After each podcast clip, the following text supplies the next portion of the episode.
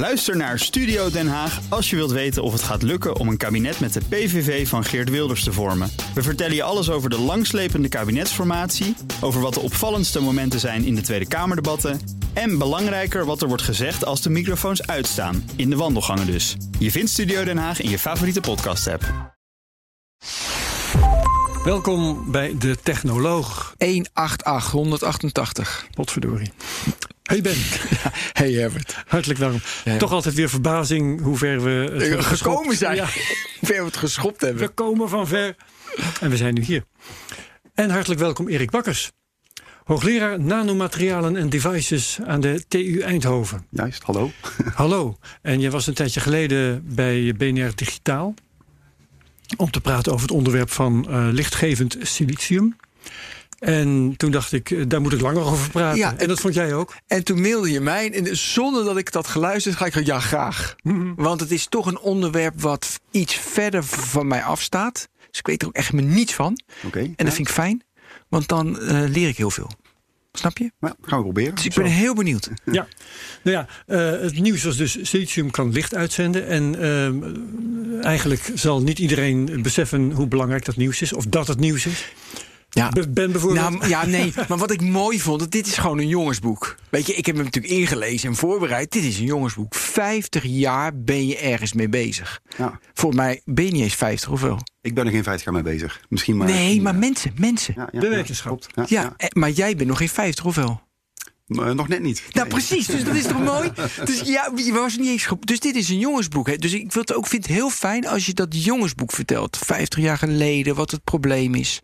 Ja. Nou, als je kijkt naar, eh, naar de halfgeleiderindustrie. eh ja, we kennen allemaal laptops en eh, mobiele telefoons. En ehm, het actieve deel daarin, dat is een chip. En die chip die is altijd gemaakt van silicium. Ja. Silicium is echt een fantastisch materiaal als halfgeleider. Ten eerste, het komt overal ter wereld voor. Ehm, gewoon zand wat je op het strand vindt, dat, dat bestaat uit siliciumoxide. Dus als je daar het zuurstof van afhaalt, dan heb je silicium. Eh, dus het komt overal voor. Het is gewoon Sahara ligt er vol mee. Sahara ligt er vol mee. Ja. Dus je kunt heel makkelijk eh, enorme hoge kwaliteit materiaal maken. Met een enorme zuiverheid, eh, hele goede kristallen. Is tussen twee haakjes zand, zoals wij dat kennen, ook de grondstof van chips?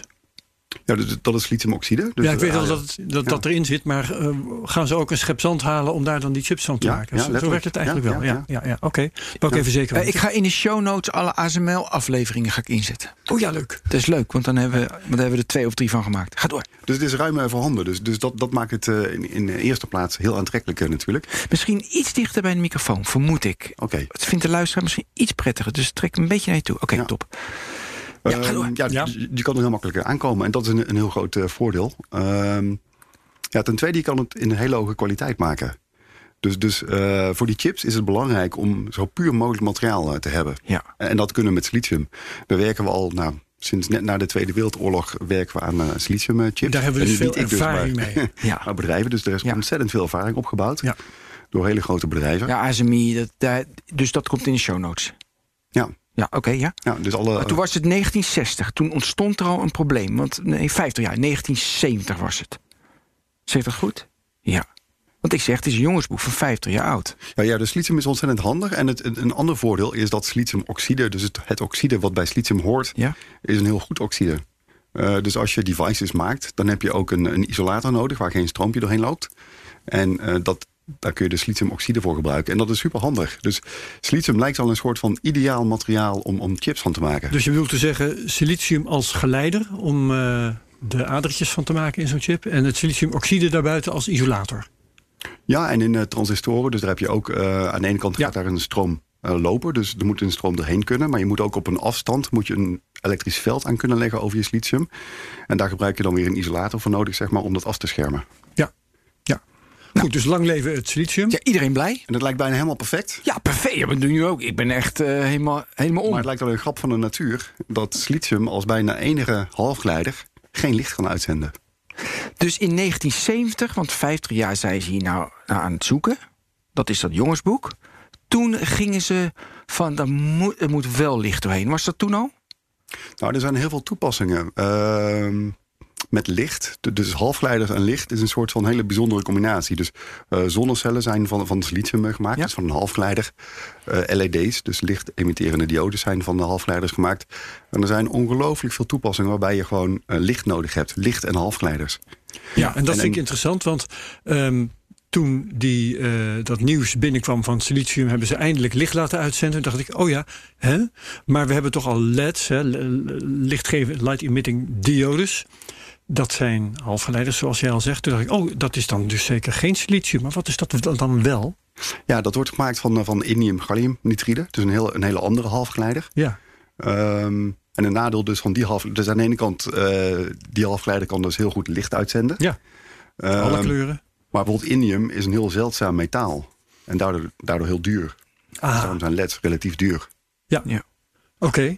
Ehm, Maar we moeten even naar de probleemstelling die Precies. ontstond doordat het geen licht doorliet. Nou, dus aan de ene kant is lithium dus een perfect materiaal. Ja. Alleen het kan geen licht uitzenden. En vanaf de jaren 60 is men al, heeft men al bedacht van het, het zou zo mooi zijn als we ook iets met licht konden doen eh, op een chip. Dus rond die tijd werd de, de, ja, het geïntegreerde circuit werd uitgevonden. Hè, dus om, om transistoren op, op een Ja. chip eh, te maken. En dan kon je dus eh, nou, de- rekenkracht kon je enorm eh, vooruit eh, brengen daarmee. Maar tegelijkertijd bedacht men van oké, maar als je dit nu eh, optisch zou kunnen doen, dus met lichtsignalen in plaats van met elektrische signalen, dan kan alles veel sneller, het gebruikt minder energie. Ja. Dus vanaf die tijd is men eh, op zoek gegaan naar van oké, hoe kunnen we dan die functionaliteit integreren in silicium? Ja, dat schiet me opeens te binnen, want als het gaat om verbindingen, Ben, dan eh, hebben we dat intussen. Hè, de koperen draadjes zijn vervangen door glasvezel. Hè, dus in de communicatie gebruiken we intussen licht. Met eh, voordeel, even uit mijn hoofd, eh, dat, eh, dat je minder versterking nodig hebt hè, in, in, in die glasvezels. Dan je zou hebben in koperen kabels. Dus dat je verder komt met je signaal. Ja, juist, ja, neem ja. jij het maar over, want Nou, dat het, soort het voordelen. internet zoals we dat nu kennen, dat is gebaseerd op, op licht, op, op glasvezel. Dus Ja. tussen de grote continenten ligt gewoon, Ja. liggen bundels met glasvezel. en niet meer die koperen telefoonkabels. Ja, precies. Ja. En dat, dat soort voordelen kun je ook bereiken binnen in de computer. Als je maar dat lichtgevende silicium had. ja, dus licht feite- heeft geen, eh, geen weerstand. Ja. En, en eh, een elektrische stroom eh, door een koperdraadje wel. En, en nou, dat weten we allemaal. Ik zat zojuist ook in de trein, heb ik mijn laptop op mijn schoot... en die wordt gewoon warm, dat voel je. En dat komt gewoon door de weerstand van het koper op je chip. Ja. Ehm, en dat heeft zijn nadelen. Dus ten eerste, ja, je verliest gewoon energie. Dus de batterij gaat gewoon eh, sneller leeg omdat je die weerstand eh, hebt. Moet je Slack op je computer draaien? Daar word je helemaal gek ervan. Nee, echt, mijn computer is echt een, een tractor tegenwoordig. Want ik moet ook heel veel, weet je, ik Slack meer dan vroeger. Niet normaal. Dus oké, ga maar door. Ja, Dus warmte. warmte. En, en ten tweede, ehm, ja, je computer wordt traag. Ja, wat het is een pro uit 2018, hè? Ja, Dus het slaat nergens op. Traag en energieverlies. ja. Terwijl ik, weet je, als leek denk ik van... ja, als je al 50 jaar daarmee bezig bent, zo moeilijk is het toch niet? We hebben ook glasvezel, ja, kom op Hoe moeilijk zeg. kan het zijn? Ja. Hoe Is toch moeilijk geen- kan het nu zijn? Kun je het, het probleem echt uitleggen waarom dat nou niet lukte? Wat Ja, zo is moeilijk was. fundamenteel. Dus de silicium Ja, zelf, ga, ga maar fundamenteel. als je, als je nadenkt over de, de elektronische structuur... dus hoe, ehm, Heerlijk. Hoe ziet dat materiaal eruit als je daar eh, ja, elektronisch naar kijkt... Nou, dan heeft dat materiaal is een indirecte bandgap, heet dat. En dat betekent dat als je daar een elektron in stopt en een gat... die twee die kunnen niet recombineren. En die recombinatie die heb je dus nodig om licht te kunnen vormen. Ja. En, en dat kan gewoon En dat zit gewoon niet in dat... Dat heeft het gewoon niet. Dat heeft het niet. nee. Dus bijna alle halfgeleiders hebben wel een directe bandgap. Dus als je dan een elektron en een Ja. gat hebt... dan kunnen die recombineren en dus licht uitzenden. Het elektron het valt in het gat en dat levert licht op. Ja. En hoe heftig was dat onderzoek dan, die 50 jaar? Is dat, dat is natuurlijk met vlagen, dat snap ik wel. Maar ging daar, echt omdat het zo belangrijk is... dat de compu computerindustrie is groot, er kan veel geld naartoe... ging daar, zeg maar, eh 3 miljard R&D geld per jaar naartoe? Of is dat 1 of is dat 10? Of hoe, hoe groot was dat? Op bedragen weet ik niet. Maar ik weet dat alle serieuze halfgeleiderbedrijven... zoals eh, IBM, Intel, Motorola... eh, allemaal hebben ze heel, eh, heel zwaar ingezet op... Al licht- 50 jaar lang zoeken ze daar Ja. echt... Is want ik kan me voorstellen dat het een verschrikkelijke winst is. Hoeveel, hoeveel onderzoeksgroepen waren er nu tegelijkertijd aan het werk om in deze richting te zoeken? Nou, op dit moment, dus als je kijkt naar het veld... dus eh, het veld van, oké, dat heet dan geïntegreerde fotonica. Mhm. Dat is best groot en er werken ook nog steeds hele grote bedrijven aan. Ehm, alleen bijna iedereen focuseert zich op het integreren van andere materialen uh, op silicium of in silicium. Dus materialen Aha. die van zichzelf licht uit kunnen zenden, die, wil, die wil je dan bouwen of die wil je Ah. monteren op die silicium. Dus jij had een eigenwijze koers, als het ware. Ja. Iedereen was bezig die materialen die licht konden geven in die computer te trekken. En jij zei maar laten we nou het materiaal zoeken, eh, gebruiken dat we al hebben ja, dat in de gaan we computer. En dat Ja, verleiden om licht te gaan uitzenden. precies. Ik wil even straks hoe je dat gedaan hebt. Logisch. Want dat is natuurlijk Maar wel- we wil, wil even nog weten, eh, nu- ik dit heb vastgesteld, eh, of al die collega's die dan op dat andere spoor zaten, of die eh, nou erg op hun neus keken, of dat ze jou hebben gefeliciteerd eh, met, Ehm, met jouw resultaat.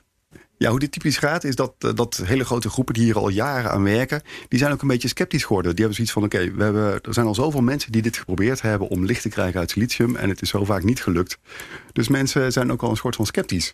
En waarom had jij dat vertrouwen of dat, of dat, geloof nog wel? Het geloof, dat is misschien wel een, een, een raar ideetje. Dus we zijn gewoon begonnen van, oké, ehm, dit zijn de voorspellingen. Eh, laten we kijken of we dat materiaal dan kunnen maken. En dat hebben we gedaan en het, eh, het werkt. Ja. Ja, maar daar wil ik straks in detail op, eh, op ingaan. Klein, kleine zijstap. Dus de silicium, dat is de basis. Is er, zijn er ook onderzoeksgroepen die die chips van een ander materiaal willen maken? Of is dat al helemaal verleden tijd? Ik ga even out of the box denken. Dus die gewoon een helemaal andere richting eh, eh, eh, opgaan. Ja, dus in principe heb je twee stromingen. Dus je hebt aan de ene kant heb je een stroming, dus dat zijn groepen die werken met silicium als platform en die gebruiken dan een externe lichtbron. Dus Ja. gewoon een, een lasertje wat je dan inkoppelt in je chip. Ja. Ehm, en zo kun je dus geïntegreerde fotonica realiseren. Ehm, bij ons in Eindhoven is een hele grote activiteit op eh indium. Dat is een andere halfgeleider. Die kan wel licht uitzenden. En dan heb je dus eh, gewoon een ander materiaal waarin je alles gaat realiseren. Oké. En die eerste win dus. Ehm, dat zijn twee competitieve eh, inspanningen. En volgens mij is het nog niet duidelijk wie er eh aan kop ligt. Dat, dat gaat een beetje. Oh, dat gaat heen en over, weer. eh, ja. Oké. Ja, want want eh, de Indiumgroep, eh, roep ik maar even heel gemakshalve, ehm, die heeft natuurlijk gewoon alle materiaal dat licht kan uitzenden. En die moet alleen trucs bedenken om dat op een slimme manier in chips te krijgen. ja, dus het voordeel van dat indium is dat het van zichzelf licht kan uitzenden. Dus het kan heel goed omgaan met licht. Ook licht absorberen. Eh, het nadeel is, is dat het gewoon een, een, een dure technologie is. Ja. En, en minder geavanceerd dan silicium. Ja. En wat is nou, als je dat ons kunt uitleggen, die truc? Die, ja, je zei het al, eh, eh, iets, iets met, met gaten en. eh en Ja, de truc. We moeten nu naar de hoe, truc. hoe heb je, hoe heb je silicium zo gek gekregen om licht uit, uit te zenden? Ja, dus we hebben eigenlijk de, een, een hele fundamentele eh, parameter van het materiaal veranderd. En dat is de kristalstructuur. Dus elk materiaal ehm, ehm, heeft een bepaalde structuur, een kristalstructuur. Mhm.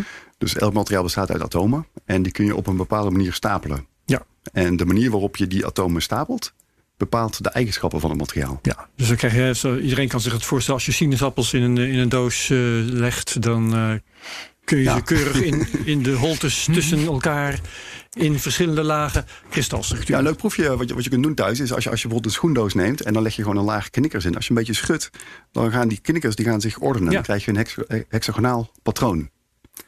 Ehm, en dan kun je ook een tweede laag opstapelen en een derde laag. En wat wij nu gedaan hebben is als je, als je normaal gesproken silicium eh, hebt, dan heb je een kubische structuur. En als je dan kijkt naar die lagen van knikkers in een schoendoos, dan heb je dus dat eh, de tweede laag eh, knikkers gaat liggen in de holtes van de eerste laag. Ja. En de vraag is nu, waar gaat die derde laag liggen? Mhm. Dus de eerste laag noemen we nu A, de tweede laag noemen we B. En de, de vraag is, waar gaat de derde laag liggen? Gaat die precies liggen boven de eerste laag? Of gaat die in juist die andere holte liggen die ook nog open is? En dan heb je dus een A, B, C stapeling. Dan heb je kubisch materiaal. En als die derde laag nu komt te liggen precies boven de positie van de knikkers van de eerste laag, dan heb je A, B, A stapeling. Mhm. En dat is dan de hexagonale structuur. Dus die twee kristalstructuren lijken enorm veel op elkaar. Ja. Alleen de stapeling, dus de, de precieze positie van die derde laag, is ietsje anders. Ik ben er nog. En moet het nu ABA zijn? O, dat is de bedoeling voor jou. Precies. Zodat het licht door Ja.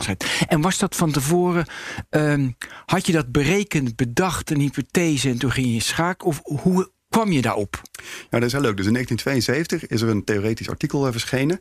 En daarin is al voorspeld dat als je eh, silicium kunt maken in deze kristalstructuur... dat het dus licht uit zou kunnen zenden. In 1972, bijna 50 jaar geleden. Ja. Dat is die 50 waar jij ook al eh, Gaaf. aan refereerde bent. En wie was dat en hoe kwam die erop? En was dat gewoon een berekening? Of... Ja, het is gewoon een berekening van iemand van eh, MIT, geloof ik. Dus wel echt een hele vooraanstaande groep. Dus eh, ja, dat geeft ook wel vertrouwen dat Ja. die berekeningen... Klopt. Dus klopt, 72 jaar was de ABA. De, dus dat werd gezocht en standaard is het ABC. Ja. Oké. En dus iedereen, al die groepen over de hele wereld, zoekt naar de ABA. En hoe kom je dan dat het inderdaad geen C was, maar een A? Hoe ging dat? Gewoon in de Oh, eerst even, eerst even, ik maak er een vraag van. Zocht iedereen naar ABA? Nee, volgens mij was jij Oh. daar als enige mee bezig. Want ieder, alle anderen die waren Nee, bezig met materiaal die al licht aan het Nee, uitzenden waren. ook. Nou, het, het is zo. Dus, ehm, er zijn wel mensen geweest die hebben geprobeerd om dus dat hexagonale silicium te maken. Ja? En misschien is dat wel hier en daar gelukt, maar op hele kleine schaal. Dus bijvoorbeeld als je heel veel druk uitoefent op een kristal... dan kun je lokaal die kristalstructuur ook veranderen. Ja, ik vind die ABA echt helder hoor, met die schoenendoos. Dus dan is het de A, de B. En dan doe je heel veel druk om die laatste laag, die derde laag, om daar een Die A van te verschuif je maken. eigenlijk een beetje. Die verschuif je. Ja. Wel een derde laag, die verschuif je zodat je onder druk wel A krijgt in Ja. plaats van C. Oké, helder. Dat hebben mensen geprobeerd. Hè? Ja. Maar dat geeft dus heel lokaal geeft dat die ABA-stapeling. Ja. Maar dat geeft ook defecten. Ja, omdat het natuurlijk druk en dat is niet goed. Het en gaat een beetje kapot, Ja. materiaal. Ja. Oké, en toen, dus verschillende groepen waren daarmee bezig. Er was druk, er waren, eh, daar waren wetenschappelijke papers over. En, en toen moest jij komen, hoe ga ik dat wel doen? Ja, en in 2010 hadden wij een, eh, ja, een beetje een, eh, een vreemd ideetje. Dus wij dachten, weet je wat, we beginnen nu met een ander materiaal. Eh, dus bijvoorbeeld, ja, galliumfosside is dat. Eh, een andere Doe even met die schoenendoos, want die is zo helder. Dus wat doe je dan in die schoenendoos? Ja, wij beginnen eigenlijk met, met andere knikkers. Andere knikkers. Knikkers van een andere kleur. Ja, En die stapelen dus in die ABA-volgorde. ja. En wat we nu doen, is dat we daar dan die, die siliciumknikkers opplakken. En ze worden dan gedwongen om ook die ABA-stapeling over te nemen. Dus dat is wat je gedaan hebt. Dat is de truc. Maar dat is, ik denk echt, jij hebt iets wat echt uniek is. Maar als je het Heel zo simpel. vertelt, denk ik. nee, maar sna- snap je? Ja, het is, het is niet die- zo simpel als het klinkt misschien. Nee, weet je. Eh, En die stof vinden. Dus, eh, die, eh, dus dat materiaal was, dat andere materiaal, 2010. Wat een tijdspan ook, hè, 10 jaar. Ja, tien jaar heeft het geduurd. Ja, dat is galliumfosside. Op zich is dat al bijzonder dat we dat dus ook in die Ja, waarom koos je dat? Nou ja, dat, Of ga ik nu veel te diep? Ja, weet je, ik hang aan je lippen. Ik wil de diepte in. Ik denk de luisteraar denkt van, Ben, wat, wat ga je, wat ben je aan het doen? Nou, maar het maakt niet uit. Soms moet je het ook niet snappen. Moet het, eigenlijk bij dat materiaal hebben we per ongeluk gevonden dat we dat dus eh, in die hexagonale structuur kunnen groeien. Hey, en dat plakken aan elkaar, dat is ook normaal. Want je zegt, we, dus we zetten dat erop, het silicium eraan vast. Nou, wat belangrijk is, is dat de, de afstand tussen die atomen Ja. hetzelfde is voor die twee materialen. Ah, Dus het, eh, niet elke materiaalcombinatie werkt natuurlijk. Als, die, als die afstand heel anders is, dan krijg je ook Ja. weer allerlei eh, spanningen en dan, Ja. dan gaat het ook fout. En, en, hoe, en, en hoe ziet dat in dat laboratorium dan eruit? Wat doe je dan letterlijk? Want ik heb nu natuurlijk die schoenendoos met die knikkers in mijn hoofd. Dat is fout. Maar wat zie ik? Ja, je ziet helemaal niks. Dat is eh, de grap. het zijn hele kleine nanostructuren. Maar is het alleen maar op, eh, op computersimulaties? Of oh, Nee, het is al echt, echt het? materiaal. het is echt materiaal? Hoe het gaat, we, we hebben een hele grote reactor. Ja, die, die is echt schets 10 het meter even. lang of zo. Het is een 10 jongensboek, meter lang hè, bij dus- 2 meter breed, bij Ja. 2 meter hoog. Dat is onze reactor. Daar, daar groeien onze nanomaterialen in. En daar stoppen we dan een heel klein plakje in. Wacht even, groeien nanomaterialen in? Ja. Dat groeit. Ja. Is dat dan biologisch? maar is het biologisch? Ik bedoel, Nee, groeien? het is niet biologisch. Het, Nee, is, eh, het is kristalgroei. Ja. Oké. Zij zorgen dat we materiaal in de gasfase hebben. Ja. Dat zijn dan de precursors. En, en, en, en dat slaat dan neer op een plakje, op je substraat. En, en dat zijn dus eh, atomen. En als, als de omstandigheden goed zijn, dus eh, de, de juiste temperatuur en druk... dan, dan kun je een heel mooi kristal eh, vormen, groeien. Ja, dus dat, dat is zo'n apparaat. En daar zit dan, hoeveel mensen werken daar continu aan om dat te groeien en dat uit te rekenen? We werken met een man of eh, ja, 10, 15 is het hele team inmiddels... waarvan een paar mensen zich concentreren op de groei van dat soort kristallen. Andere mensen focuseren zich op het maken van devices... o- of doen optische metingen. Sommige mensen zijn bezig met, met berekeningen van die eh, bandenstructuren. Dus het is een behoorlijk team. Ja. Ehm, we gebruiken de reactor nu wel echt eh, dag en nacht. Dus we zijn dag en nacht eh, die kristallen aan het groeien. Want er zijn nog steeds wel dingen die verbeterd kunnen worden. En hoeveel van dat materiaal heb je nodig per week of zo? Bedoel, het is een klein fabriekje dat je hebt, maar eh, hoe groot moeten wij ons dat voorstellen? Ja, we hebben altijd meer nodig dan, eh, dan we kunnen produceren. Ehm, het is zo, dus we hebben hele kleine materialen. Dus het zijn echt nanomaterialen. Ja. Dus een nanometer is een miljardste meter. En wij groeien dan ehm, eh, nanodraden, hele kleine pilaartjes. Eh, die zijn dan een paar micrometer hoog. En en- enkele honderden nanometers in, in diameter. En als je het hebt over devices of als je optische metingen wil doen, dan heb je al gauw eh, best wat volume nodig. Dus je moet best wel grote samples maken om de juiste metingen eh, te kunnen doen. En nou, sinds dat artikel is gepubliceerd, krijgen wij nou, bijna dagelijks gewoon eh, verzoek om, om materiaal. Dus allerlei groepen die, die zijn hier opgesprongen. Dus die vragen dan: oké, mogen wij hier ook aan meten? Kun je ons sample sturen? Jullie maken dat spul nu ook voor andere groepen. Ja, Dat is interessant. Maar ik snap die beperking niet helemaal. Want als dit gaat lukken, dit is echt een industrie die zo groot is. Dus je hebt toch onbeperkte resources, neem ik dan aan, van wie dan ook dat wil sponsoren. Ja, dat zou kunnen. Ehm, dus direct nadat het artikel is, was gepubliceerd, ehm, kreeg ik eh, allerlei verzoeken van bedrijven en ook van, eh, eh, eh, risico-investeerders. Ja, dat begrijp, nee, begrijp ik heel goed. Kunnen we jullie kopen? Ja, die Ja, hele groep. Vragen, maar ik ben een beetje terughoudend. Ehm, ik hou dat liever nog even af. Ik ben heel erg geïnteresseerd in de, in de fundamentele eigenschappen van het materiaal. En ehm, we moeten ook echt nog wel wat dingen aantonen voordat dit heel groot eh, gaat worden. Maar ehm, ik, die houding kan ik me heel goed voorstellen. Dat is de houding van de wetenschapper. Heel eh, hoogstaand en, en, eh, en begrijpelijk en verstandig ook. Want dan hou je ook controle over je richting en zo. Maar wat zegt dan de, de TU Eindhoven? Eh, tegenwoordig is valorisatie het toverwoord. en de TU Eindhoven wil misschien best wel dat jij een stevige sponsor binnenhaalt. Ja, dat, dat wordt zeker gewaardeerd. Ehm, nou, het is zo dat we. Dus ik denk dat we nog twee hele belangrijke dingen moeten aantonen voordat dit echt een hele belangrijke technologie eh, gaat worden. Dus we moeten lezing aantonen van het materiaal. En we moeten aantonen dat dit eh, te integreren is. eh, Ja. Op grote schaal in, in standaard En siliciumtechnologie. lezing, daarmee bedoel je dat het werkt als laser. Als een laser. Ja. Laserstralen Ja. kan produceren. Ja. Waarom is dat nodig? Nou, als je nadenkt over eh, eh, optische communicatie, dus, dus communicatie via glasfibers of eh, Mhm. optische communicatie op een chip, dan wil je eigenlijk laserlicht daarvoor gebruiken. Laserlicht kun je heel goed eh, focuseren. Ehm, dat heeft één heel goed gedefinieerde golflengte. Eh, dus dat is ideaal voor die optische communicatie. Dus we willen eh, eerst een laser maken. Ja.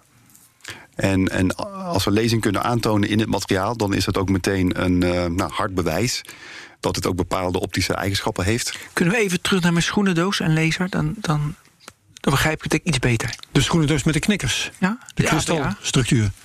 Dus hoe komen we van de kristalstructuur naar lezing? Ja, Is jouw vraag. Oké. Ehm, dus door die kristalstructuur te veranderen, ja. hebben we ehm, de, de symmetrie van het kristal veranderd. dus, dus van die ABC zijn we Mhm. Ja, naar ABA, ABA. gegaan.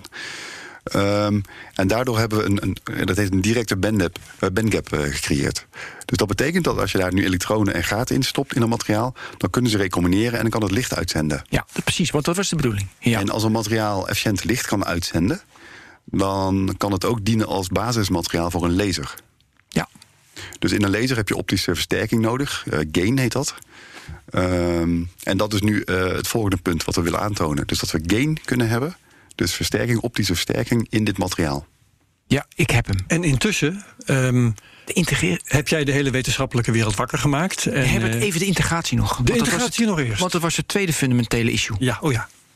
De dus, dus nu hebben we eigenlijk een hele nou, exotische route gebruikt om dit materiaal te maken. Dus we, we beginnen met een, een katalysatordeeltje dat van, van goud. Eh, en daar groeien dan de nanodraad onder van, van galliumfosfide of galliumarseen. En dat groeit dan op een siliciumchip. En uiteindelijk groei je daar dus een, een schilletje omheen van dat siliciumgamaan in die Ja. andere kristalstructuur. Maar het is een hele exotische route om dit materiaal te maken. En ehm, als je nadenkt over standaard siliciumtechnologie, dan zijn deze materialen, dus goud en galliumarseen, die zijn echt totaal verboden in zo'n siliciumfabriek. Waarom?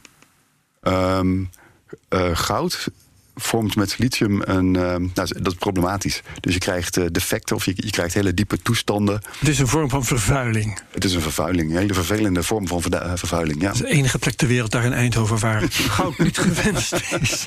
Ja. Dus goud is absoluut uit den boze. Dat, dat, zouden, ja, wordt nooit kunnen gebruiken in de Goud is uit de technologie. Gaat uit een boze. Goed, ga verder. Oké. Sorry. Dus, dus het tweede wat we moeten oplossen is een, een, ehm, een route die past binnen de standaard siliciumtechnologie. Ja. En als dat lukt, dus, dus lezing en, die, en die standaard integratie. Ja, want dan kun je gewoon eh, ASML vragen of ze even een, eh, een machine maken. bijvoorbeeld. Waar grote hoeveelheden uitkomen rollen. ja. En waar zoek je, in welke richting zoek je dan oplossingen nu? Om dat op te lossen? Ja, in de richting die we eigenlijk zojuist al kort eh, besproken hebben. Dus je kunt met, met spanning, dus als je, als je tegen Ook het kristal weer spanning. aandrukt, kun je die, die vlakken die kun je een beetje verschuiven. Ja. En dan hopen we dus die, die ABA-stapelingen te kunnen krijgen. Maar Nee, dan op een goed je al. gecontroleerde manier. Die had je al. Ja, maar op ja. schaal. Oké, grotere schaal. Op grotere schaal, ja. En geïntegreerd. Ja, ja. Oké. En wat ik nou nog wilde weten, dat is, je, je hebt eh, ehm, een, een grote stap gezet. En daarover gepubliceerd. De wetenschappelijke wereld is zodanig wakker geworden dat ze nou bij jou dat materiaal komen, komen bestellen. Of in elk geval grondstoffen daarvoor komen bestellen. Ehm, dat is niet zo slim, hè? Want je zit je eigen concurrentie eh, A wakker te maken en B van materiaal te voorzien. Ja, ik weet niet of het niet slim is. Ik, eh, ik, ik vind dat heel mooi aan de wetenschap. Dat, dat eh, wetenschap is open, dus het wordt ook betaald met belastinggeld. En dat Ja. vind ik een heel goed punt. Dus ehm, ik voel ook wel de verplichting om materiaal eh, uit te delen als mensen daarom vragen. En die hebben een interessant voorstel van: oké, ik, ik zou graag dit experiment willen doen met, met dat materiaal. Ja. Ja, dan, dan moet dat kunnen. Is ook goed voor de wetenschap. Ik bedoel, daar gaan we harder vooruit met z'n allen. Ja, je hebt liever dat, dat een concurrent iets vindt dan, dan dat het niet gevonden wordt. Ja, Ja, vind ik heel mooi. zeker. Ja. Maar dat, Ehm, maar dat sceptische misschien nog? Want ze waren scept- sceptisch. Dus de mensen, de anderen weten dat je weer iets had. Toch, dat zei je net. Je, eh, ik ben sceptisch. Nee, ze zijn sceptisch. Ze geloven het niet echt dat het lukt. Dat Nou ja, het punt is, dus, dus hele grote bedrijven hebben hier echt heel lang aan gewerkt. Ja. En het is nooit echt gelukt. En dan kom jij uit Eindhoven. Dat is toch. Dus ze dachten van dat. Ja, dus dat klopt niet. Maar dan blijkt het dus wel te kloppen. Eh, maar merk je dat sceptische als je het geeft, als ze het vragen, als ze het materiaal vragen, dan merk je geen sceptisch meer. Dan heb je, hebben ze wel van, kom maar op. Ja, dan willen ze het eh, met eigen ogen zien, eh, denk ik. Ja, dus ze willen gewoon ook kijken of het echt werkt, of het echt zo is. Ga- Gaan trouwens, dat is best een goede vraag. eh, want tegenwoordig eh, is er zo nu en dan wel eens sprake. En dat geldt dan bijvoorbeeld de psychologie, maar volgens mij ook echt wel de natuurkunde. ehm, gaat het over reproduceren? Zijn, zijn alle onderzoeksresultaten wel te reproduceren? Dus met andere woorden, is het wel echt waar? Gaan mensen nu meteen voortbouwen op jouw resultaten? wel. Of gaan, we e- gaan ze eerst eens eventjes jouw experiment herhalen om te kijken of het echt wel klopt? Eh, als, als ik in hun schoenen stond, zou ik het eerst herhalen. en daarop voortbouwen. Ja, misschien hebben ze daar te veel haast voor, maar oké. Ja. Ja, maar we- gewoon heel simpel. Hoe moeilijk is dat nu om dat nu na te bouwen? Jij beschrijft Ja. het allemaal. In Nature stond het toch? Ja, Ja, dus je hebt dat beschreven. Dan is er toch gelijk een groep in Amsterdam of in Londen of weet ik veel waar. Die denkt van bouw even. Nou, hoe moeilijk is het dan? ja, het zit hem wel in de details. Het, is, eh, eh, het moet kunnen, maar je moet wel een hele hoop expertise opbouwen. Ja. Dus dat doen ze niet op een achternamiddag. Eh, nee, dat zou wel eens een paar jaar kunnen duren voor een andere groep. Ja, dat zou dit materiaal kunnen maken. Ja, ja. ja, oké. En wat ik nog wou weten, dat is... ehm, jij gebruikte net het woord uitdelen... toen het ging over dat materiaal. Ehm, stellen eh, onderzoeksgroepen ten opzichte van elkaar zich nou zakelijk op? Met andere woorden, laat je ze betalen?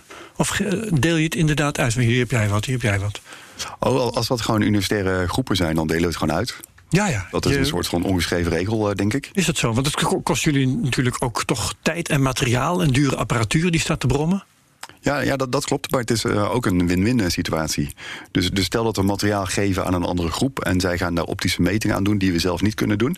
Dus dan leren wij weer iets over ons materiaal. En dan heb je waarschijnlijk. uiteindelijk komt er een gezamenlijke publicatie uit. En dat is voor iedereen goed. Maar het was er een samenwerking met IBM of oh, was je er helemaal niet bij betrokken? Las ik ergens.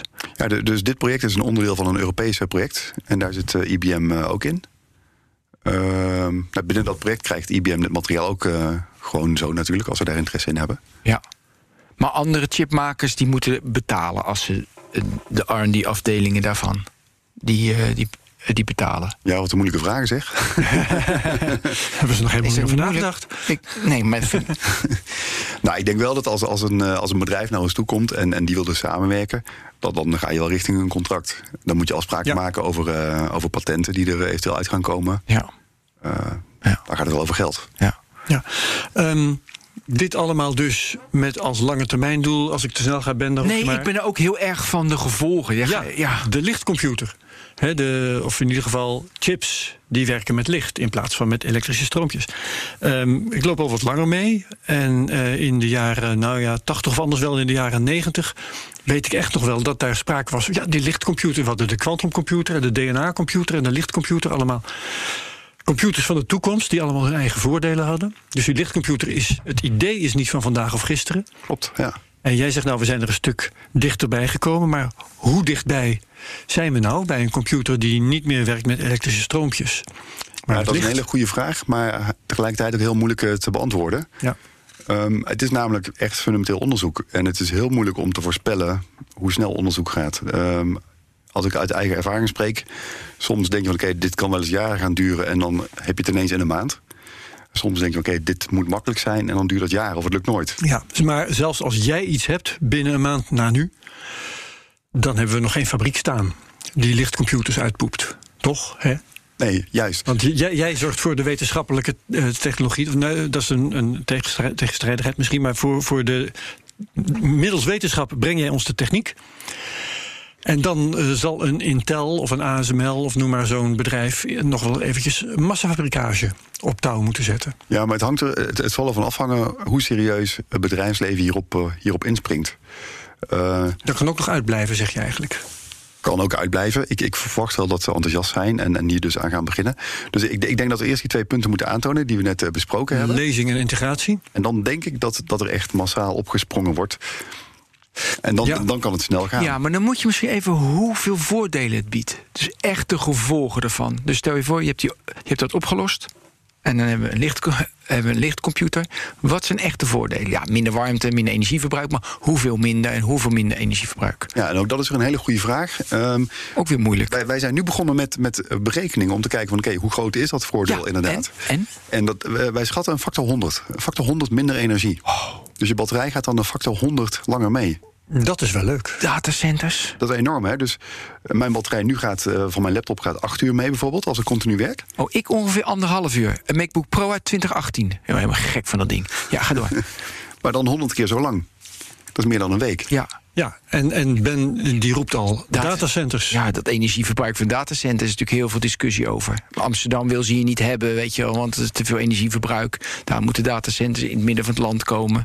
Ja, die gebruiken nu, ik geloof al eh, tussen de 15 en 20 procent, geloof ik, van, van gewoon eh, de wereldenergieproductie Ja. wordt gebruikt door datacenters. En dat gaat alleen maar stijgen. Ik bedoel, iedereen gebruikt. eh, Ja, tot je het door en meer 100 data. kunt delen. Sorry? Tot je het door, hon- door 100 kunt delen, want dan gaat het een factor 100 omlaag. Ja, precies. Ja, Ja. en dat, dat is dus geweldig. Dan ga ik daar wat tegenover eh, zetten, omdat dat ook interessant is. Er zijn natuurlijk eh, bedrijven, nou ja, ik noemde al ASML en Intel en AMD en er zijn er veel meer, IBM. Die hebben gevestigde belangen in technologieën die al ontwikkeld zijn, hè, waar al machines van staan en waar al ontwerpen liggen van eh, de volgende generatie machines en noem allemaal maar op. Dus die zijn hier misschien helemaal niet zo geweldig blij mee vanuit zakelijk oogpunt. Ja, maar daarom is het zo belangrijk dat we dit kunnen doen in standaard siliciumtechnologie. Want dan kunnen zij dus hun fabrieken gebruiken om deze nieuwe chips eh, te maken. Juist, dan hoeven Dan ze. zit er ook een soort van concurrentie-aspect in natuurlijk. Dus als, als, stel, stel dat IBM dit oppikt en dit als eerste op de markt gaat brengen... en die maken dus chips die heel veel sneller zijn... en heel veel minder energie gebruiken... ja, dan, dan moeten die andere bedrijven ook Dan mee. moet iedereen mee. Ja. Ja, ja, ja. Oké, dat is, Ah, dat is ik mooi. zit nog steeds echt te denken, dit is zo groot als dit lukt. Ja, maar dat is ook nog Kijk, best nee, wel maar als ver ik weg. denk aan de quantumcomputer, we hebben ook afleveren over quantumcomputers. Ook in de show, de show notes komen helemaal vol met oude afleveringen. Maar weet je, dan weet je van, joh, 10, 15 jaar, 20 jaar, weet je, ver weg. Maar dit lijkt, of jij verkoopt het gewoon erg goed hier. Nee, maar het, dit lijkt veel dichterbij. Ik heb, ja, je bent er wel 15 jaar, maar het is echt een doorbraak. Of ben ik nu te romantisch? Ja, Ja, is het ook Ja, dat- 10, 15 jaar misschien? Erik, zeg het maar. Nou, ik denk ook dat als je heel optimistisch bent... dan is dat misschien tien jaar. Ja, Optimistisch. het optimistisch is. tegen. Ja. Er moet nog zoveel eh gedaan ben je ook worden over aan de dat materiaal. Dus aan de ene kant heb je gelijk. Hè? Dus eh, al die optische devices die je van kunt maken... zoals een laser en een detector... en, en alles wat je nodig hebt zeg maar, Ja. om, om die fotonica te integreren. eh, in principe is, is dat bekend hoe je dat moet doen. Het is Ja. alleen een nieuw materiaal. Alleen zeg maar, hoe, je, eh, hoe je die devices het best kunt maken... dat is bekend. Dus in die zin kunnen we veel sneller gaan dan een quantumcomputer. Want daar is eigenlijk nog helemaal niets bekend. Nou, maar dan, dan zeg je toch eigenlijk wel iets anders dan je, volgens mij hoor, dan je tegen mij in, aan de telefoon zei. Want toen zei je volgens mij dat er toch wel heel wat eh, onderdelen en apparaten opnieuw eh, ontworpen moeten worden. Ja, het punt is, dit is een nieuw materiaal. Eh, en voor devices moet je bijvoorbeeld hele goede contacten kunnen maken, elektrische contacten. Mhm. En tot nu toe is dat nog niet gelukt. Je moet ook onze onzuiverheden kunnen aanbrengen. Dus, dus uh, waar we het eerder, eerder over gehad hebben. Dus je moet de elektronen en de gaten die moet je kunnen injecteren. En daarvoor moet je kunnen doteren, noemen we dat.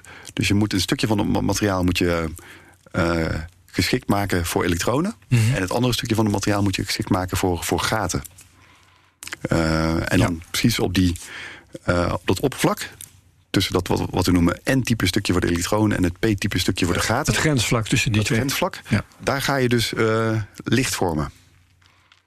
Maar, maar het hele doteren, dus het inbrengen van die onzuiverheden, daar zijn we nog niet aan toegekomen. Dat moet ook nog even. Daar heb je iets. Um, ja, en ik herinner me ook uit ons voorgesprek dat um, ik vroeg: gaan we dan um, computers krijgen, chips, die alleen nog maar met licht werkten. En toen werd het verhaal ook opeens een stuk ingewikkelder. Ja, het is ingewikkelder, want als je nadenkt over de afmetingen van pure elektrische componenten, zoals transistoren. Dus de transistor is zeg maar, het werkpaard van, van al onze chips. Dat is een heel klein uh, schakelaartje, die kun je aan of uitzetten. Mm -hmm. Maar het is een heel klein dingetje, dat is ja, misschien 10 bij 10 nanometer of zo. Dus ontzettend klein. Als je nu nadenkt over een, een optisch element op een chip, dan is dat veel groter. En dat komt door de golflengte van het licht. Dus de golflengte waar wij nu uh, uh, mee werken, dus in het materiaal, is, is een paar micrometer. En zo'n device is al gauw een paar keer die golflengte. Dus dan praat je al over een tiental micrometers in twee richtingen. Dus die devices zijn dan, wat is het, uh, duizend keer zo groot. En een oppervlak op een chip is gewoon kostbaar. Ja, dat is killing. Uh, als, je, als je dus uh, elementen die je moet vervangen, uh, als je die moet vervangen door iets wat duizend keer zo groot is. Ja. Dus dan, dan kun je eigenlijk helemaal opnieuw beginnen met de miniaturisatie. Sterker nog, wat jij nu zegt, wijst erop dat de miniaturisatie dan eigenlijk helemaal niet mogelijk is. Ja, dit is fundamenteel. Dus je kunt het niet kleiner maken dan de golflengte van het licht. Of ja. niet veel kleiner. Ja, ja. Juist. Dus zit je ons nu eigenlijk te vertellen dat die hele uh, lichtcomputer of lichtchip niet mogelijk is? Nou, Tenminste, niet. Nou, geef maar toe. Geef nu maar gewoon toe.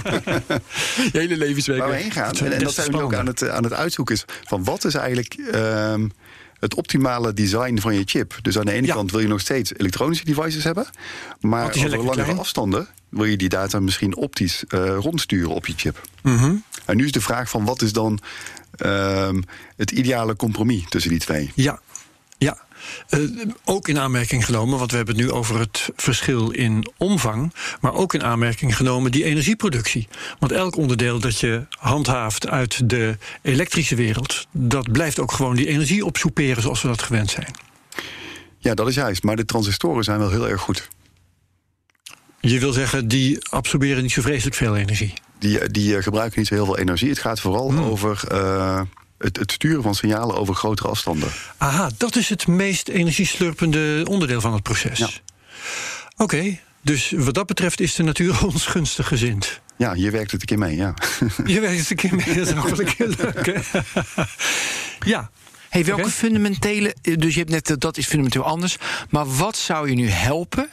Weet je, gewoon morgen, als je weer in dat lab zit, wat zou je helpen wat een nieuwe ontdekking geeft. Wat je, dat, ik denk aan dat onderzoeksrapport uit 1972. Dat heb je uitgewerkt, ongelooflijk. Wat is nu fundamenteel nodig in een theorie? Dat je denkt van, dat is mijn kernvraag. Ja, het is niet een hele moeilijke vraag. Uh, dus wat we nu eigenlijk in de coronatijd hebben ontwikkeld... of waar we aan gewerkt hebben, is gewoon berekenen. Als je, als je, als je een laser wil hebben, heb je een, een, een cavity nodig, een holte... Ja. waarin je dat licht opsluit. En de vorm en de afmetingen van die, van die holte, van die cavity, die zijn heel belangrijk. Die bepalen hoe efficiënt je laser wordt. Dus we hebben nu met een hele groep studenten hebben berekeningen gedaan om te kijken, oké, okay, wat, wat is de ideale vorm en, en afmetingen. Uh, om die laser, cavity, ja. precies. En dat is gewoon rekenen op zich, valt dat wel mee dan? Dat is gewoon rekenen, dus dat konden we mooi uh, thuis doen uh, allemaal. je, je noemt speciaal de coronatijd. Dat heeft jullie onderzoek ook beïnvloed. De lockdown. Ja, dus dit paper dat is uh, afgelopen najaar uh, opgestuurd. En het, werd, uh, ja, het kwam uit in de coronatijd. Ondertussen zijn we dus begonnen aan het maken van zo'n laser. Ehm, maar ja, juist toen gingen alle labs dicht. De labs gingen ook dicht. Ja, de labs zijn dichtgegaan. En hebben ja. dus een tijdje stilgelegen. Ja, Oké. Okay. Um, heeft het feit dat er een lockdown was verder de publiciteit rond jullie onderzoek nog beïnvloed, denk je? Want je kunt het niet twee keer doen natuurlijk, je kunt het niet vergelijken. Maakte dat nog verschil? Extra veel of juist extra weinig? Ik heb namelijk geen idee. Ik heb ook geen flauw idee. Nee. Iedereen zat thuis, dus ze moesten wel de krant lezen. Het werk heeft wel veel aandacht uh, gekregen. Ja. Ja, want je had uh, cijfers over hoe vaak jullie paper gedownload was. Hè? Hoest die nog eens op als je wilt? Oh, ik weet het niet precies. Ik dacht 14.000 oh. keer of zo. En dat is on ongelooflijk veel. Dat hebben we nog nooit eerder uh, meegemaakt. Ja. Het was natuurlijk ook Nature, daar sta je ook niet elke dag in. Dat is misschien voor hun heel normaal. Ja, klopt. maar zelfs voor Nature is dit heel veel. Ja, oké. Okay. Ja, en dat kwam omdat de potentie zo, uh, zo groot is. Omdat iedereen dit belangrijk vindt. Ja, denk of, ik. Oké, okay, dat was het enige. Ja. Hey, als je nu de toekomst van, uh, weet je, ik pak hier mijn mobiel en hartstikke mooi. Als jij nu vanuit jouw expertise over tien jaar, is dan de vormfactor hetzelfde? Of omdat hij alleen minder warm wordt als ik heel veel open heb, dat is het enige? Of denk je dat omdat je dus die chips verandert, omdat je een lichtcomputer mobiel hebt, uh, zal dat ook de vormfactor veranderen? Of zal ik er niks aan zien en dat hij gewoon energiezuiniger is? Wat, Wat denk jij? Hoe denken jullie daarover? Heel grappig, ik heb er nog niet, nog niet over nagedacht. Nou, maar ik denk dat als je kijkt naar mobiele telefoons uh, in de jaren 90 of zo hadden we de eerste hele grote mobiele telefoons. Ja. Ja. Daarna zijn ze alleen maar kleiner, kleiner, kleiner gemaakt. Totdat ze heel onhandig klein eh, waren. Ja. En nu zijn ze weer groter aan het worden. Ja, ja. ja dus de vormfactor blijft hetzelfde nu. Ja, dat wordt meer bepaald volgens mij door de hoe zeg je dat? De ja, voor de, met de mens. Ja. ja. Nou, ze zijn trouwens de laatste tijd ook, he, de laatste jaren, zijn ze steeds dunner geworden. Uh, in mijn ogen niet omdat het handig is, maar omdat het een soort wedstrijdje verpissen was. Van uh, wie, wie kan hem nou dunner krijgen dan een ander. Uh, ze mogen best wel weer wat dikker. Misschien is dat voor jou, het invoeren van jouw technologie wel gunstig. Want je hebt, net verteld, je hebt iets meer ruimte nodig.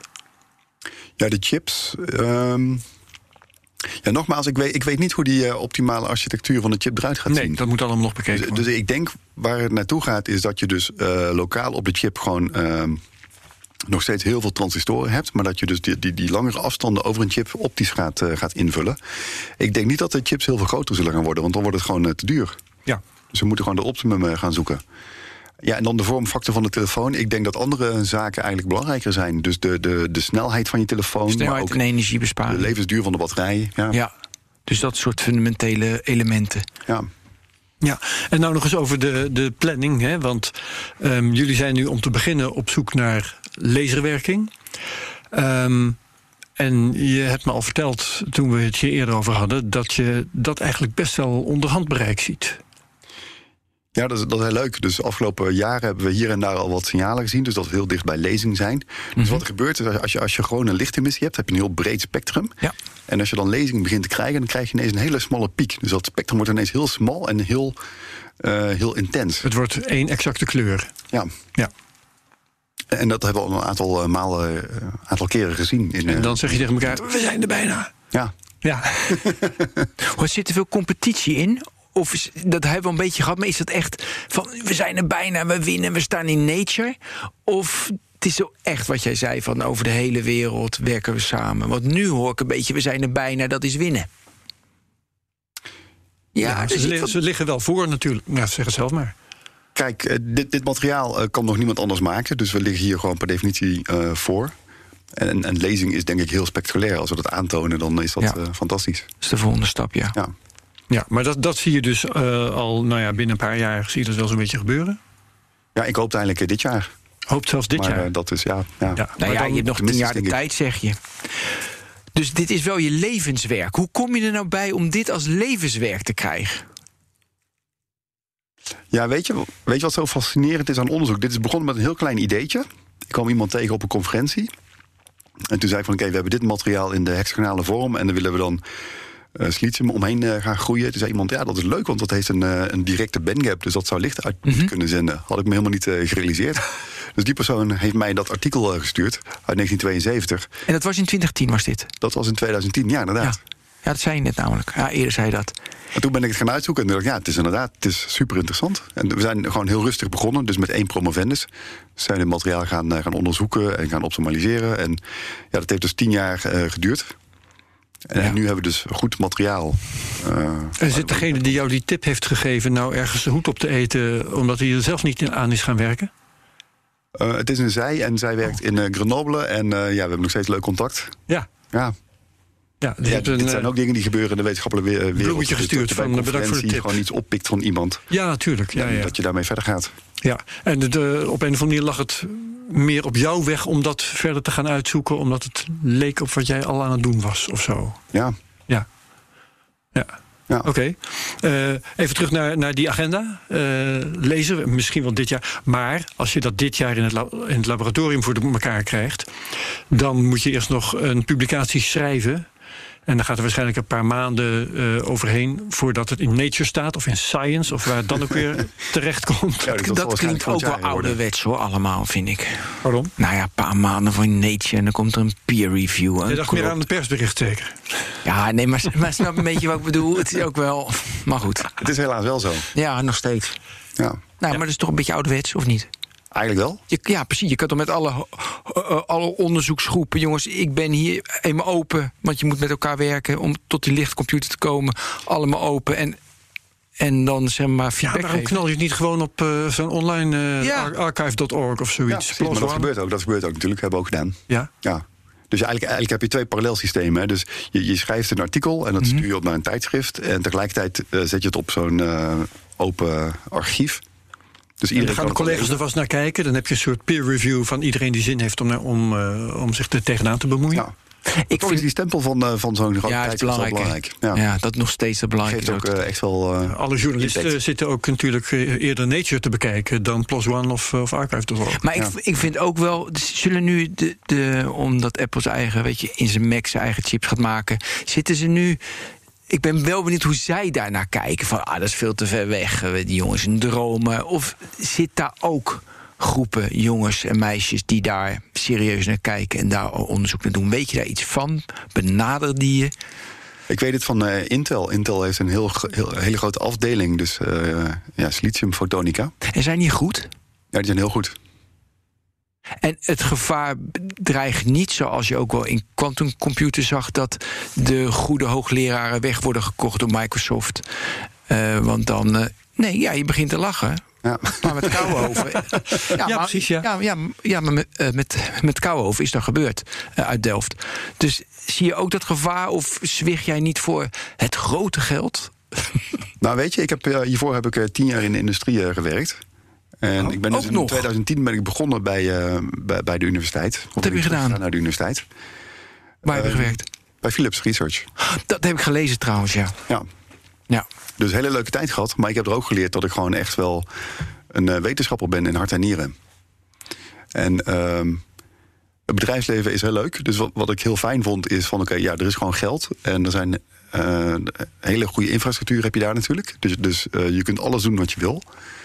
Maar het moet wel binnen het programma passen. Ja, het moet wel binnen afzienbare tijd gewoon weer En moet ook een keer opleveren, opleveren. Ja. Ja, ja, ja. Ja, en hier kan je gewoon kan je er 50 jaar over doen. Dus er staat wel druk op. En eh, je, moet ook, je moet je wel houden aan het plan. Dus stel, stel je bent eh, op weg naar, eh, eh, naar, naar je doel voor dat bedrijf... maar je vindt iets ontzettend spectaculairs, een zijpad... ja, dan wordt er gezegd, ja, helaas, maar je moet wel gewoon door. En hebben jullie vanuit de TU Eindhoven wel intussen patenten aangevraagd, bijvoorbeeld? Ehm, ja, dus we hebben een patent aangevraagd op dit eh, materiaal. Ehm, ja, eerlijk gezegd, dat is ook wel wat anders dan in het eh, bedrijfsleven natuurlijk. Dus- Ja, wat is er anders eh, dan? Grote bedrijven die hebben gewoon hele grote patentafdelingen. Die, die zorgen Ja. dat ze een hele portfolio opbouwen. En dat ze ook eh, patenten van concurrenten bijhouden. Heel professioneel. Ja. Ja, dat doen wij gewoon anders op een veel kleinere schaal. Ja, nee, maar goed. Intussen wordt het wel beschermd. En ik weet niet, wat, wat, doet een technische universiteit dan vervolgens met zo'n patent? Eh, verkopen ze dat? Want eh, je gaat natuurlijk niet zelf aan de fabrikage. Ja, goede vraag. Ehm, het zou kunnen zijn dat we misschien een verlenen. eh, start-up beginnen of zo. Ja. Ik, ik heb daar zelf Ja, niet zo'n ja, interesse in, maar misschien een van de studenten. Misschien zegt iemand van oké, ik wil hier echt een product van gaan maken. En dan hebben we alvast een patent. Ja, dat kan natuurlijk Misschien wel. wordt het verkocht. Hey, het is wel interessant dat Nederland zo in, de, in het maken van chips en nu de lichtcomputers zo, voor, ja, zo vooruit loopt, zo voorop loopt. We zijn echt een leading land vanaf ASMI, weet je, ASML. Ja, dat, dat en nu klopt, dit ja. weer. Ja. Ja, het is Waarbij je natuurlijk niet moet onderschatten wat er in andere landen gebeurt. in Nee, hetzelfde wij zijn veld, gewoon echt de laatste 60 jaar. Nee, dat vind ik echt, als ik dit zo hoor. Zijn wij best wel leading. Heb je daar een verklaring voor? Is hoe dat komt? Is puur, of is het puur toeval? Zit er nog een. eh, Ja, is wel is, eh, denk ik voor een gedeelte toeval. Dus ik denk dat het ooit begonnen is met, eh, met Philips in, in Ja. Eindhoven natuurlijk. Daar zijn een hele hoop bedrijven uit voortgekomen. ja, En die eh, geven Nederland een eh, bepaalde positie. dat gaat door, ja. Ongelooflijk. En dat trekt ook weer mensen aan natuurlijk. Hè. Dus dat, dat trekt weer slimme mensen aan en partners daarvan. Ja. En eh, nou ja, dan... Ja, dat is het Silicon Valley effect. Dat Ja. we dan toch in zekere mate gewoon hebben hier. Goh, mooi. Ja. Oké, Herbert, wat heb jij verder nog?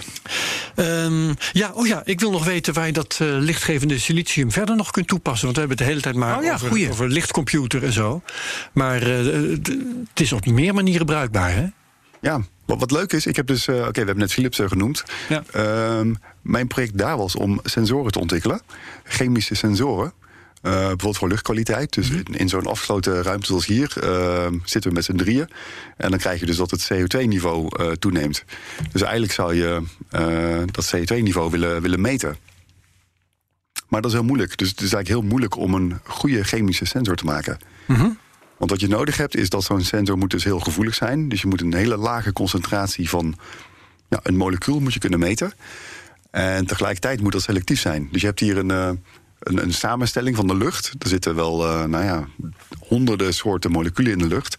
Maar je moet juist dat ene molecuul eh, moet je eruit pikken. En dat ik moet denk je een dus meten. aerosolen nu. Nee, Ik denk, ja, nee, maar het zou nu onwijs belangrijk zijn.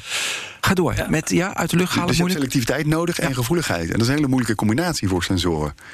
Zeg het wel. Als je dan nadenkt over wat, wat is de beste techniek om, om een sensor te maken, dan is dat eh, spectroscopie. Dus je kunt eh, kijken naar lichtabsorptie. Mhm. Dus je hebt een heel gas, eh, gasmengsel. En daar stuur je gewoon licht op af. En dan kijk je, oké, welke golflengtes worden geabsorbeerd. En die zijn heel specifiek voor bepaalde moleculen. Ja. Ja, dan voel je erbij al hangen. Je hebt dus een lichtbron nodig en een lichtdetector. En Ja. eh, nou, dat, dat bestaat allemaal. Dat zijn hele grote opstellingen. Je kunt dat ook kleiner maken, eh, geïntegreerd dus. Maar dan kom je bij de hele dure materialen, hele dure halfleiders. Dus als je dit nu kunt doen met silicium, ja. met- Goedkopere sensoren. ja, Ja. Ja. Maar ja, ook nog tien jaar. Is dat zo?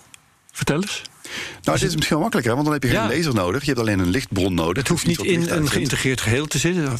Dus de factor integratie. Ja, dat is eh, misschien wel eenvoudiger, ja. ja, ja. Dus die hebben we morgen Wat, al. die mo wat een mogelijkheden. Ja, maar er was, er was meer. Even kijken. Li-Fi heb je genoemd. Ja, dus eh, iedereen in huis heeft eh, wifi. Ehm, ja, er zijn bedrijven mee bezig met li-fi. Dus in plaats van dat je eh, wifi gebruikt, gebruik je dus een lichtsignaal. Ja, volgens mij hebben we daar een technoloog aan gewijd ook in het verleden. Volgens mij of nog één in de, in de show notes. Dus tegenwoordig, in, in plaats van eh, gewoon eh, lampen, hebben we LED-lampen. En dat licht kun je dus heel snel eh, laten fluctueren. Je kunt daar een, eh, ja, een signaal mee uitzenden. En die, die eh, fluctuatie kun je dus opvangen. En een voordeel daarvan is dat het veel sneller gaat. Dus je kunt naar veel hogere datadichtheden. Dus je kunt daar naar honderden gigabits per seconde. Ehm, en mogelijk is het ook veiliger. Dus dat licht dat gaat niet door muren heen. Dus je kunt dan binnen een kamer eh, die informatie houden. Ja, dat is heeft zijn voors en zijn tegens. Hè? Want eh, ik zit hier nou lekker op eh, de wifi van de FD Media Groep. Dankzij het feit dat het wel door muren heen gaat. Ja. Dat is soms ook wel fijn. Ja, dus dat voordeel is misschien ook een nadeel. Ja. Ja, maar goed, inderdaad, afhankelijk van, van de toepassingen en de risico's kies je voor het een of voor het ander. Ja. Ehm, en Ben, hier is er nog één voor jou. Relevant voor zelfrijdende auto's. Oh, heerlijk. Kom maar op. Lidar, Erik, take it away. Ja, de- dus radar kennen we allemaal. Dat wordt gebruikt voor, eh, ja, of vliegtuigen gebruiken dat veel natuurlijk. Nu voor zelfrijdende auto's heb, eh, auto's heb je allerlei sensoren nodig om, om te weten wat er eh, gebeurt rondom die auto en om afstanden goed in te schatten. Dus dat kun je ook doen met licht. Dus in plaats van een radar heb je dan LiDAR. Ja, wij, eh, het, Wemo heeft het al. En Tesla niet. Dus Wemo eh, in Phoenix, weet je, met die auto's, die gebruiken daar. Maar het is duur. Het is duur, ja. En het is vooral weer duur omdat er dus exotische materialen gebruikt Ja. worden. Eh, dus, dus je hebt een laser nodig, echt, echt lichtsignalen, dus lasersignalen, om, dat, om, om dat beeld te krijgen. En, en, en wederom, als je dat dus kunt integreren in silicium, uh, kan het kleiner worden, maar ook veel goedkoper. Ja, want nu zegt Elon Musk, ik kan alleen met video kan ik al zelf rijden. Hij heeft nu gezegd, einde dit jaar is de auto full autonomous. Heeft hij gisteren gezegd. Je luistert nou, Die komt echt nog niet door Amsterdam heen. Nee, maar dat zegt hij wel. Je weet wat hij zegt. Maar uh, ze hebben een Waymo die zegt van, we hebben wel Leiden nodig. Dat is natuurlijk de, de hele discussie. Nou, weet je wat het probleem is? Met, uh, met LIDAR kun je dus gewoon door, uh, door bepaalde dingen heen kijken. Ja. Dus ik weet niet of je die filmpjes hebt gezien van, uh, van al die tempels in, uh, in Mexico en zo. Dus ja, die hebben ze ontdekt het vliegtuig. Daar hebben we, daar hebben we een, jongen, alles, alles wat jij zegt, we hebben er een podcast over gemaakt. Mooi is dat. Ja. ja. Nee, maar ik heb ook. Ik zag toevallig deze week zat ik naar, uh, zat ik naar Wemo te kijken. Met alle sensoren. Dat je inderdaad om de hoek van de straat. Dus de auto rijdt hier. En dan zie je gewoon dat er al iemand aankomt. die je nog helemaal niet met blote ja, ogen in de auto kan zien. Wow, maar die zit helemaal. Ja, ja, ja. zo mooi. Maar met gewoon video kan dat dus niet. Nee, dat kan nooit. Maar het is wel belangrijk, denk ik, om goed uh, te kunnen reageren. En dat is al eerder. En dat dus. wordt dus goedkoper. En dat wordt. En dat is ja ook even in de, inderdaad qua agenda. Dat kan ook wel binnen tien jaar, schat ik zo. Uh, een beetje leader maken. Maar nou, dat weet je. Ja, ja, ja, jij gaat daar niet over, ik weet het ook wel. Nou, het is minder complex. ja. Wij zeggen dat het minder complex is. en wij weten daar toch niks van. Nou, ik blijf ja, erbij in deze, dus. hele, in deze hele exercitie die we de afgelopen uur hebben gedaan. Zoiets. Weet je, die mogelijkheden zijn onbeperkt. En ik er zo kalm, rustig, tien jaar. Weet je, ik, ik, blijf, ik snap niet dat alle grote techbedrijven hier vol opduiken. Weet je, alle auto's kunnen ermee worden uitgevoerd. We kunnen areols, weet je, COVID-19 kunnen we oplossen. Alle wereldproblemen kunnen we met jouw onderzoek oplossen. en dan doen we er niks mee. Nou ja, relatief, weet je, jij mag je fundamenteel onderzoek doen. Maar snap je een beetje wat ik bedoel? Uh, ja, nee, ik denk. Uh, of overdrijf ik gewoon? Ik ben het met je eens. Ik vind het fantastisch. Uh, wij, werken hier, wij werken er heel hard aan. Maar er zijn zoveel ontzettend mooie onderzoeken natuurlijk. Dus, dus die grote dat. bedrijven die moeten ook kiezen. Dus die zien ook gewoon de hele wereld. Die zien allerlei ontwikkelingen om zich heen. En die moeten ook keuzes maken. Hm. Ja, en van elk onderzoek ter wereld moeten ze zich afvragen: is dat voor ons belangrijk, ja of nee? Moeten we daar aan meedoen, ja of nee? Moeten we daar. Uh, Gaat dat ooit geld opleveren? Gaan we dat precies. Ja. Uh, ja. Moeten we daar geld in steken, ja of nee? Ja. ja. En jij, jij kunt heel relaxed zijn, want Ben stelt dat inderdaad vast. Dat valt mij ook op. Jij uh, zit hier gewoon je verhaal te vertellen ja. en dat is verder wel goed. Maar ja, uh, je hebt ook gezegd, je bent de wetenschapper in hart en nieren. Um, jij kiest ook voor die positie dat je uh, rustig het allemaal kan overzien en overdenken. In plaats van dat je moet stressen over of het wel op tijd geld oplevert. Ja, dus, dus terugkomend op jouw eerdere vraag: hè, van, uh, is er een risico dat je wordt weggekocht door een groot bedrijf of zo? Ja, ik, ik ga dat niet laten gebeuren. Dus ik, ik vind het fantastisch dat ik gewoon op mijn gemak gewoon uh, mijn eigen onderzoek kan aansturen. Ik, ik zit er niet op te wachten nee, dat, dat van de risico-investeerder uh, gewoon in mijn nek staat te nee. Straks van, zegt IBM tegen jou: hier heb je 100 miljoen. Je mag de onderzoekers kopen die je wil. Dan gaat dat Iedereen zal daarvoor zwichten. Jij ook. Want je mag dan. Je, mag, je hebt onbeperkt budget. Je mag iedereen inhuren en kopen die je wil. Alle materialen kun je kopen die je wil. Je kunt helemaal doen wat je wil. Dan heb je veel meer vrijheid. Dan kan je gewoon contractueel vastleggen. dat je nu op de TU Eindhoven heeft. Dat is toch logisch? We gaan een polletje online zetten. Ik weet wel zeker dat dit luisteraars. Zit voorbeeld. Erik Bakker over vijf jaar nog bij? ja, echt niet. Erik Bakkers neem ik kwalijk. Ja, ja Erik. Een mooi voorbeeld is misschien uh, wat bij Google is gebeurd. Dus Google die heeft ook een, een universitaire groep overgenomen van John Martinez in, uh, in Santa Barbara. Ja. Ik hang die man die is dus, ik geloof twee maanden geleden, is die, is die weggegaan daar. Precies om deze reden. Dat hij geen zeggenschap meer had over zijn eigen hmm. richting. Ja, ja, de een trekt het wel, de ander trekt het niet. Nee, maar gewoon, wel. gewoon slecht afgesproken. Nou, dat zou kunnen. Ja. Uh, Herbert zou je wel helpen met die contractonderhandelingen. Ze hebben er heel goed in. Dacht je dat ik daar goed in was? Ja, heel goed. Think again. Nee, nee, nee, nee. Goed. Oké, okay. ik denk dat we wel zo'n beetje zijn. Uh, hebben we nog iets gemist wat echt iedereen moet weten? Nee, ja, ik, ik, zou, ik ben een hele grote voorstander van, uh, voorstander van wetenschap in Nederland. Ik, uh, ah, ik zat ja. even na te denken van... Dus je gaat ook niet naar een universiteit in het buitenland? Kunnen we dat vast noteren? Oh, dat sowieso. Ik ben heel blij hier. Juist. Maar we moeten meer investeren in de wetenschap. Nou, dat, dat onderwerp ben ik to totaal met je eens. Het slaat ja. nergens op, Herbert. Er is onbeperkt geld in ons land. Onbeperkt. Ja, anders drukken ze gewoon bij. Anders druk, oh ja, precies, er wordt gewoon bijgedrukt. We hebben A- A- A- triple A-status. Weet je, we zouden een innovatiefonds van 50 miljard negatieve rente. Dat was natuurlijk een half jaar geleden. Nu met COVID, weet je, onze, eh, weet je, onze schuld was 49 procent. Gaat naar 60 toe. Dan hebben we 92 miljard extra. Als het over geld bijdrukken gaat, trouwens, luister naar de CryptoCast van deze. Ja? Die gaat Oh. over geld bijdrukken. Ja, heel goed. Leuk hoor. Ja. Nou, onbeperkt. Dus cryptocast, dus onbeperkt budget. Weet je wel. Dus als iemand zeurt over, we hebben over 300 miljoen extra, moet je niet over doen. Dus als jij een miljard nodig hebt, alsjeblieft. Want dat is namelijk. Gewoon doen, goede investering. Nee, het is het issue. Nee, maar het is het issue echt niet. Dus dat is zo raar. Oké, dit was mijn rant. Dankjewel, Ben. Voor de- Ja, ik word er gek voor dat dat niet gebeurt. Ben heeft zich ook weer even Al het geld naar Erik Bakkers. Heel goed. Erik, dankjewel ook voor het pleidooi dat er meer geld eh, naar de wetenschap moet. Vinden we natuurlijk inderdaad ook. Maar er moet ook meer geld naar de zorg en blablabla. Ja, maar dat is ook zo. Maar er moeten ook wel meer mensen zijn. Hier zit Erik even niet bij. Mensen die, die voor de fundamentele wetenschap kiezen. En daar hun hele dat. leven aan wijden. Ja, dat is zo. Weet je wel? En dat valoriseren we helemaal gek van. Ja, Gewoon als- dingen doen die Als we niemand dat in het snapt. begin van de eeuw hadden gedaan, dan hadden we nog niet eens een stekker met een stopcontact. eh. Daarom. En waar Ja. die niemand, vind ik ook zo mooi. Als niemand het snapt. Ik hoop ook deze podcast. Heel veel mensen hebben van, hè, waar gaat het heen? Dat is mooi. Weet je, soms moet je van. Dat, dat is goed. Oké, Erik, bedankt. Dit was de technoloog. Ja, precies. Graag. gedaan. Dat is te merken geweest. Dankjewel voor dit eh, mooie optreden. Tot de Eh, volgende technoloog. Tot de, vol- tot de volgende eh, technoloog. Precies.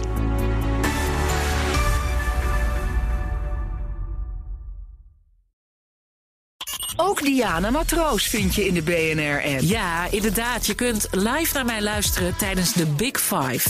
Ook handig in de BNR-app. Breaking nieuwsmeldingen, maar ook het allerlaatste zakelijke nieuws. En je vindt in de app alle BNR-podcasts, waaronder Wetenschap Vandaag. Download nu de gratis BNR-app en blijf scherp.